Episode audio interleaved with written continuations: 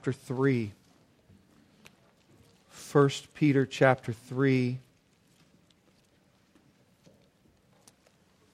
And I, I, just want to speak briefly this morning as we come to prepare ourselves to come around the Lord's table this morning. And as we do that, it's my hope that you and I will be able to direct our attention to the Word of God as we use, as, as God uses His Word in the power of His Spirit to, to tenderize our hearts, to prepare us for this meal that is set before us. We've been in 1 Peter chapter 3 for some time now, and, and really our text is 1 Peter chapter 3 verses 18 through 22. That's what we've been working through these last number of weeks. Today we'll be focusing mainly on verse 22. But as we do that, I want to remind you of the context. I think it is really important that you remember the context. And maybe the best place that we can go for that is, is to look in verse 17. And in chapter 3, verse 17, you remember Peter's talking about this issue of suffering as a Christian. And in verse 17, he says, For it is better to suffer for doing good, if that should be God's will, than for doing evil. And, and I hope I haven't overlooked that. Uh, it's been a number of weeks since we've been there, and, and I, I, I sense that I might have overlooked that. We might have overlooked that in the study, but I just want to emphasize it to you this morning. Throughout this little series, uh, uh, you know, mini series and part of a series, verses 18 through 22, we've been emphasizing why it is that Christians need not fear suffering. That you don't have to fear suffering as a Christian. You, as a believer in Jesus Christ, I, as a believer in Jesus Christ, we do not have to fear being persecuted for being a Christian. But I suppose that we could also say that verses 18 through 22 is really an explanation or an explication of verse 17. In other words, why is it better to suffer for doing good according to the will of God than for doing evil? And Peter is giving his reason for that. This is the reason it's better to suffer according to the will of God. Verse 18, he begins, Why? For Christ also suffered once for sins. We might say it's better to suffer for doing good than for doing evil because of or on the basis of Christ's crucifixion. And we spent time in that, noticing how it is the crucifixion of the Lord Jesus Christ that brings us into communion with God. That is to say, that because of the work of Jesus on the cross, when God looks at you and I as a believer in the Lord Jesus Christ, he does not look at us as, well, okay. He doesn't have to sort of turn his nose up at us. He doesn't have to say, well, you know, reluctantly, I guess I'll, I'll, I'll accept you. No, because of the work of Jesus Christ in the cross, every believer in Christ is a welcomed and well pleasing part of the family of God. Not just welcome, but also well pleasing. So it's better. You, you don't have to worry about suffering because Christ, because of Christ's crucifixion. He, he not only brought us into communion with God, but he conquered even the most heinous of demons. But then the second thing we noticed last week is because of Christ's resurrection. Christ's resurrection. Remember, we saw that, that analogy that he gave with Noah and the ark and the flood and, and that appeal that is made Listen, it is the death and resurrection of the Lord Jesus Christ, and this is important. It is the death and resurrection of the Lord Jesus Christ, powerfully and sovereignly applied, which is the assurance that all things are being worked together for good for those who love God, who are the ones who are called according to his purpose.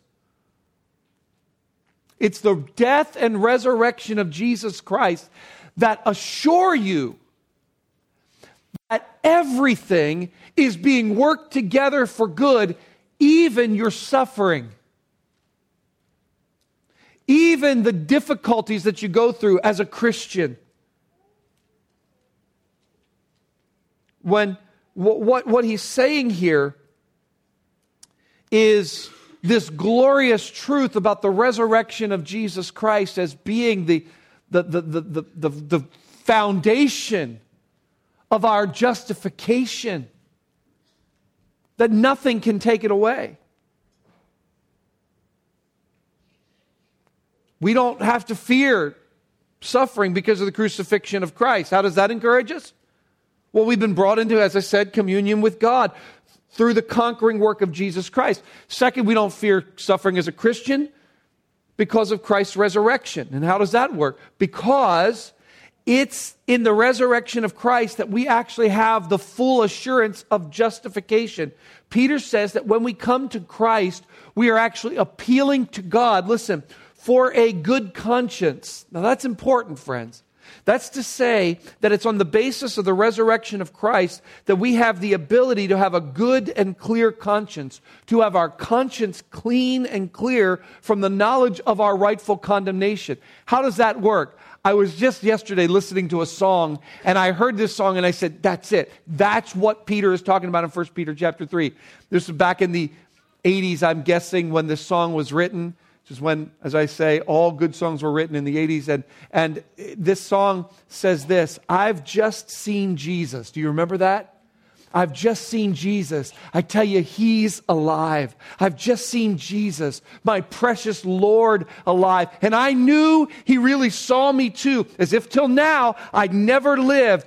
All, here's the point all that I've done before, what? Won't matter anymore because I just seen Jesus and I'll never be the same again. That's what Peter's talking about a pure conscience, a good conscience, because Jesus lives. That's the assurance that our sins have been wiped out once and for all. Praise the Lord. It's the resurrection of Christ. So do what you will. You know, say what you will say about me as a believer in Jesus Christ, but He is alive. Because of the resurrection of Jesus Christ, we have an understanding of our absolute, acceptable, and justified standing before our holy God. To borrow the p- words of the Apostle Paul, if God is for us, who can be against us?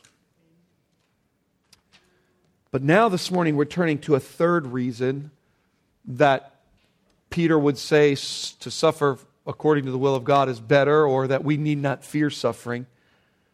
The third reason that suffering according to the will of God will never destroy his good plan for our lives, and that is because of Christ's glorification. Christ's crucifixion, Christ's resurrection, and Christ's glorification. We should not neglect this in verse 22. Let me, let me just read the text for us, beginning in verse 18. For Christ also suffered once for sins, the righteous for the unrighteous that he might bring us to God, being put to death in the flesh, but made alive in the spirit, in which he went and proclaimed to the spirits in prison, because they formerly did not obey. When God's patience waited in the days of Noah while the ark was being prepared, in which a few, that is, eight persons, were brought safely through water. Baptism, which corresponds to this, now saves you, not as a removal of dirt from the body, but as an appeal to God for a good conscience through the resurrection of Jesus Christ. Now, here's the, the verse who has gone into heaven and is at the right hand of God with angels, authorities, and powers having been subjected to him. Now, when we speak of our Lord, we often, or maybe I should say, I often think much less of his ascension and glorification than I do of his crucifixion and his resurrection. But as we'll see this morning, the ascension of Christ, or as I'll say, his glorification, is the crowning jewel of Christian endurance and Christian joy. So I want us to look at this 22nd verse, and it's really a glorious verse. It deserves our full attention, so much so that we'll just begin to scratch the surface this week, and then we'll finish it next week the glorification of Jesus Christ. You might look at verse 22 and it may not be readily apparent to you, but the real emphasis is on Christ's exalted position. That's really the point. The exalted position of Christ is what is supposed to receive our concentration. In, in, the Greek language, what stands in the, in, the, in the primary position is the fact that Jesus is at the right hand of God. That's his exalted position. Now, I want to show you how Peter gets there. He says, He went into heaven, having gone into heaven. That's the ascension of Christ. He once left heaven to come to earth. Now he leaves earth to go back into heaven. Remember in John 14, what did he call heaven? He called heaven my father's what? My father's house. He's, he said, I'm going to go there and I'm going to prepare a place for all of those who are my followers. Heaven in the Bible is the place of the eternal throne of the eternal God. It is where God is ruling in perfect majesty and glory. Now remember, the ascension of Christ took place just east of Jerusalem on the Mount of Olives, some 40 days after the resurrection of Jesus. Jesus, as he was uh, being pre- preparing to, to ascend, he blessed his disciples. And as he gave his blessing, he began to ascend into heaven. You can read about that in Luke chapter 24 and Acts chapter 1. And just as he rose again bodily, just as he rose again physically, just as he rose again literally, so he also ascended literally, bodily, uh, uh, physically into heaven. This is not some sort of a mystical, mythical, spiritual uh, uh, uh thing that, that, that Peter's talking about, this ascension. Jesus, his disciples strained to catch a glimpse of him. And as, as he went up, a cloud hid them from, hid him from their view. And two angels appeared in Acts chapter 1 and promised Christ's return. Just as you've seen him being taken from you, this same Jesus will come again. But what is emphasized in this verse is not so much the ascension of Christ, though that is really integral to to understanding the verse. What is emphasized here is the glorified position of Christ. The main verb in this verse is the word is. He is at the right hand of God. That's the focus. And that's what I want us to consider this morning in preparation for the Lord's table. What does it mean he is at the right hand of God? This is something we read about over and over again in the scriptures. And I'm just, again, we're just scratching the surface, really setting up what we're going to be looking at next week through, uh, we're going to be looking at this verse through the lens of Revelation chapter 4 and 5. When, when the book of Hebrews, when the author to the book of Hebrews uses this phrase referring to the right hand of God, the author would have us to understand something of the sufficiency and the completion of the work of Jesus Christ. So he says in Hebrews, if, if you will, just uh, flip back there with me for just a moment. Hebrews chapter 1, verse 3. This is just one book back. Hebrews chapter 1, verse 3, speaking of the Lord Jesus Christ, He is the radiance of the glory of God, the exact imprint of His nature, and He upholds the universe by the word of His power. Now, look, after making purification for sins, he sat down at the right hand of the majesty on high. Look over at Hebrews chapter 10, verse 11. Hebrews chapter 10 and verse 11. And every priest stands daily at his service, offering repeatedly the same sacrifices which can never take away sins. But when Christ had offered for all time a single sacrifice for sins, he sat down at the right hand of God. You see how he's emphasizing the sufficiency and the completion of the work of Jesus Christ on the cross. When, so, so when we see this phrase at the right hand of God used throughout the, the Bible, used throughout specifically the New Testament, we see it used in the book of Hebrews to, to, to suggest the, the completion and the sufficiency of the work of Christ. But Peter, as he is writing this letter in 1 Peter chapter 3, he's actually wanting to emphasize the exalted position of Christ at the right hand. The right hand is the position of power, of, of, of acceptance. I think the best way to describe it is the, to say that the right hand is the place or the position of preeminence. Of preeminence. And that's the point that we're to see. This is what we see emphasized throughout the scriptures over and over and over again.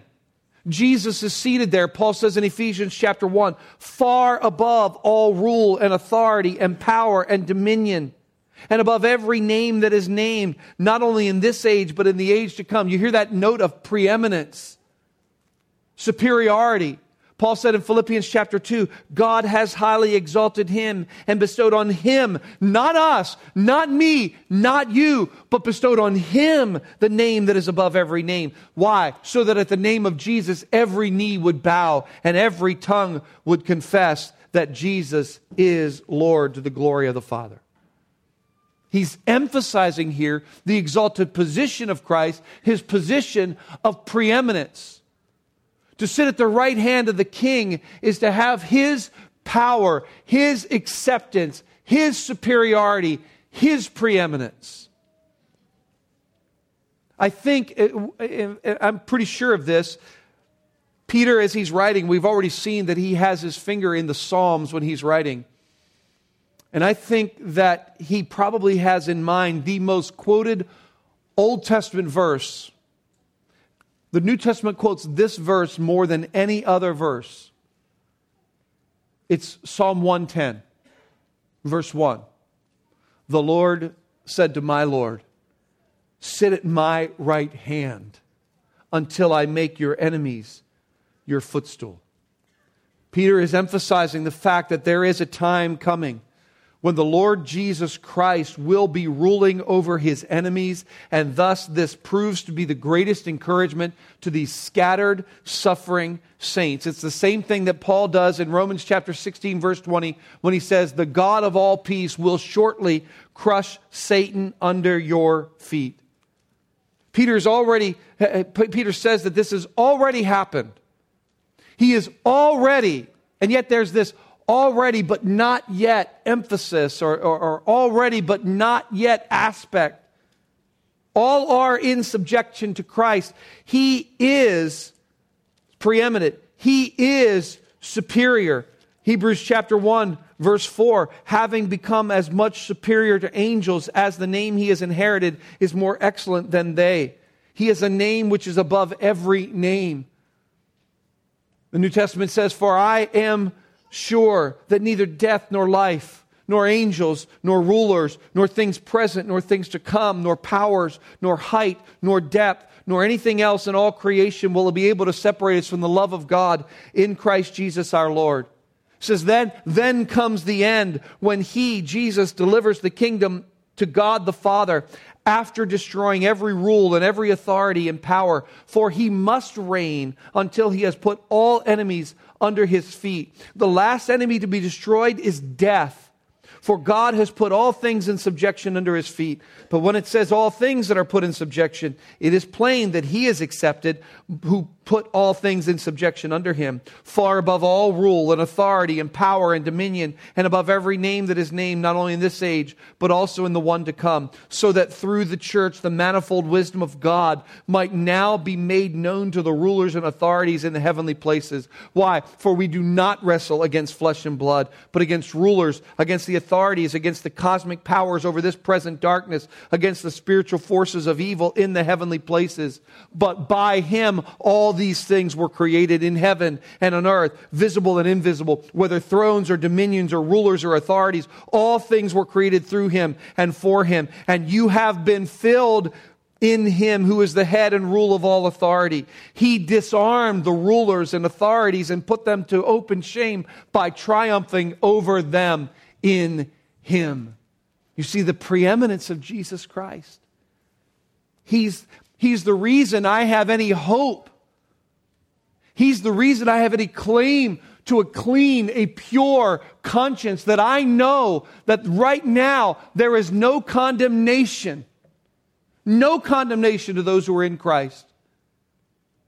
But He is the reason, my friends, that I can stand not only confident in that, confident and with a clear conscience, but I can stand in the midst of a spiritual battle today because Jesus Christ rules preeminently in glory because of his exalted position. James Boice said this More of us need to begin to think of Jesus as he is to today exalted to a position of honor at God's right hand. Most people's image of Jesus is that of a baby in a manger.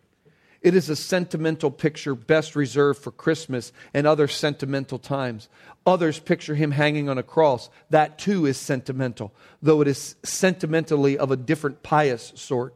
Jesus is not in a manger today, that is past. No more is he hanging on a cross. That is past too, since Jesus came once to die for sin, and after that to ascend to heaven to share in the fullness of God's power and glory. He said when Stephen, the first martyr, had his dying vision of the exalted Christ, it was of Jesus standing at the right hand of God to receive him into heaven.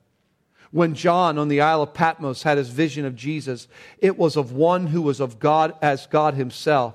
The apostle was so overcome by Jesus' heavenly splendor that he fell at his feet as though dead. And perhaps that's exactly what needs to happen in us today. That we need to be so, so, overcome and overwhelmed with the reality of the exalted position of Christ sitting at the right hand of God that that controls every thought and every action, every thought we think, every action we do, every, every word we say. Jesus went into heaven and he is at the right hand of God. I want to I want to close out this morning by just telling you four reasons that it is really important that we understand that Jesus ascended and is at the right hand of the Father.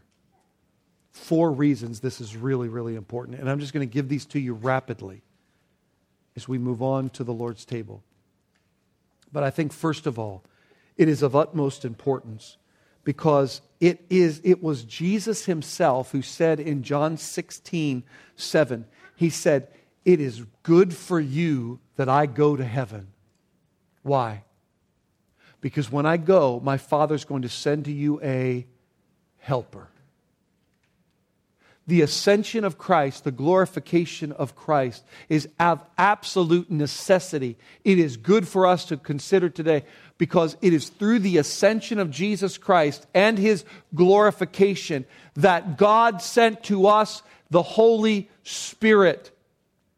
And the Holy Spirit has come to bring His conviction to the world of sin, to bring, our convic- to bring His conviction that there is only one righteousness that is available to God, to, to man through God in the person of Jesus Christ. The Holy Spirit has come that He might empower the church to do the work of ministry the Holy Spirit has gifted us that we might be, be, be uh, uh, instruments in His hand for His glory in this age because of the presence and power of the Holy Spirit.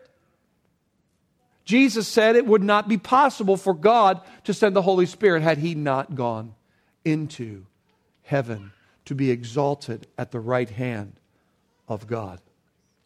But not only is the ascension, the glorification of Christ, essential good, important for us to, to understand and accept because of the presence and power of the Holy Spirit. It is essential because, secondly, of the advocacy of the Lord Jesus Christ. I quoted earlier Paul's words from Romans chapter 8. Just listen to what Paul said in Romans chapter 8 and verse 34. Who is going to condemn? Christ Jesus is the one who died. More than that, who was raised. And then he says, who is at the right hand of God. And what is he doing? He is indeed interceding for us. We have the advocacy of the Lord Jesus Christ. John tells us in 1 John chapter 2 verse 1, we have an advocate with the Father, someone who pleads on our behalf. Praise the Lord. And because Jesus has ascended, he is at the right hand, and in real time, he is making intercession for his own. The third reason that this is of, of absolute that this is absolutely essential. That we understand something of the ascension and glorification of Jesus Christ is because of the proof. This, this is the proof of Christ's second coming. Maybe most of you have memorized the words of Jesus in John chapter 14. Let not your hearts be troubled. You believe in God, believe also in me. In my Father's house are many mansions. If it were not so, I would have told you. Behold, he says, what? I go to prepare a place for you. And if I go, what? If I go, what? If I go, I will surely come again and receive you unto myself, so that where I am, there you may be also. The ascension, the glorification of Christ is of, of, of essential nature because it is a demonstration of God's proof of the second coming. I already quoted to you Acts chapter 1 when the angels stood there. The, disciples are standing there trying to strain their eyes to see Jesus as he's taken up in a cloud. And he said, Why are you standing here looking? Don't you know that this very same Jesus will return in like manner? This is the assurance of the coming of Christ, the second coming of Christ. That's, that is certainly implied in that psalm, Psalm 110. The Lord said to my Lord, Sit here till I make your enemies. Until what? I make your enemies into your footstool. And I said that's an already, but not yet reality. He is ruling and he is reigning and he will rule and he will reign for eternity. That's our hope. This is essential because of the presence and power of the Holy Spirit, because of the advocacy of Jesus Christ, because of the proof of the second coming of Christ. But let me tell you, thirdly, or fourthly, that this ascension and this glorification of Jesus Christ is essential because it proves to be to us a tremendous motivation for godly living. A tremendous motivation for godly living see. Uh, uh, um, 1 John chapter 2 and 3. And now, little children, abide in him, so that when he appears, we may have confidence and not shrink from him in shame at his coming.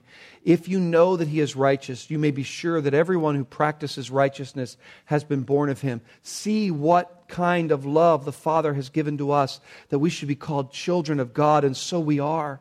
The reason why the world does not know us is that it did not know him. Beloved, we are God's children now, and what we will be has not yet appeared. But we know that when he appears, we shall be like him, because we shall see him as he is.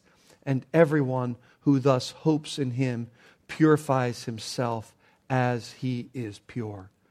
The ascension, the glorification of Christ, the reality that he is at the right hand of God in heaven, making intercession for us, waiting to return while he is preparing a place for those who believe in him. That is, is a tremendous motivation for us to live a godly life. And let me just talk practically.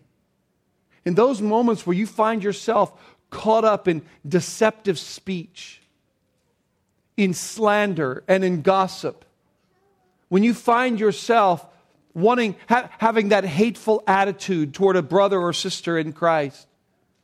When you are sitting there in front of your computer screen thinking if you'll just click, click this link that you'll have some sort of temporary satisfaction. You remember that there is one who is seated at the right hand of God. In his exalted position with a name that is above every name and that same Jesus will return again.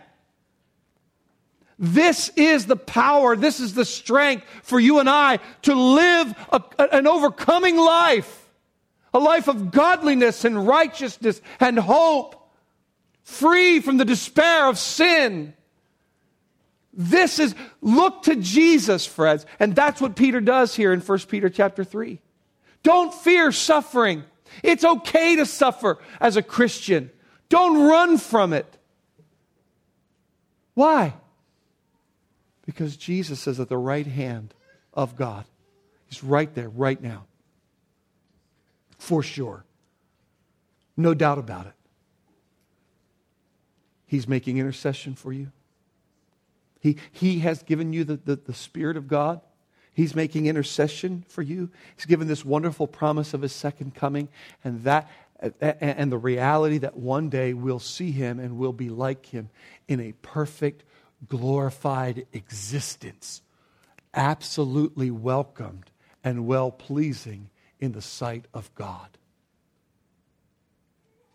So as we come to the Lord's table today, you know, sometimes the, the, the, the, coming together as a meal is often a time of rejoicing and celebration. And that's what we're doing today. We, we come around this table in, in rejoicing. We come around this table in celebration because you're not, if you're a believer in Jesus Christ, you are not mostly righteous. You're not almost pleasing to God. You're all the way there, brothers and sisters nothing left to be done. There ought to be rejoicing in this place today as we come to the Lord's table. You don't have to be a member of this church to partake together. Uh, but you have to be able to say before you and God that you have a right standing with God. You have got to be able to say, There is nothing in me that is worthy of condemnation Listen, because it's already been paid for in Christ, I trust Him fully. If that's you today, you are trusting in the Lord Jesus Christ completely for your salvation, then I'm going to invite you to this table. We'll pass out these elements, this bread and this cup, that will symbolize the body and the blood of the Lord Jesus Christ. Not as a way to get saved, not as a way to make yourself somehow could, could, you imagine? Could you imagine my wife? You know, she, she loves the holiday time and she wants to have our family around. And could you imagine that we would say, okay, family, you come in here and you eat this meal and then we'll consider you part of family? No. Come to think of it, it might not be a bad idea to charge admission, but no, we wouldn't say that. Why? Because you already are.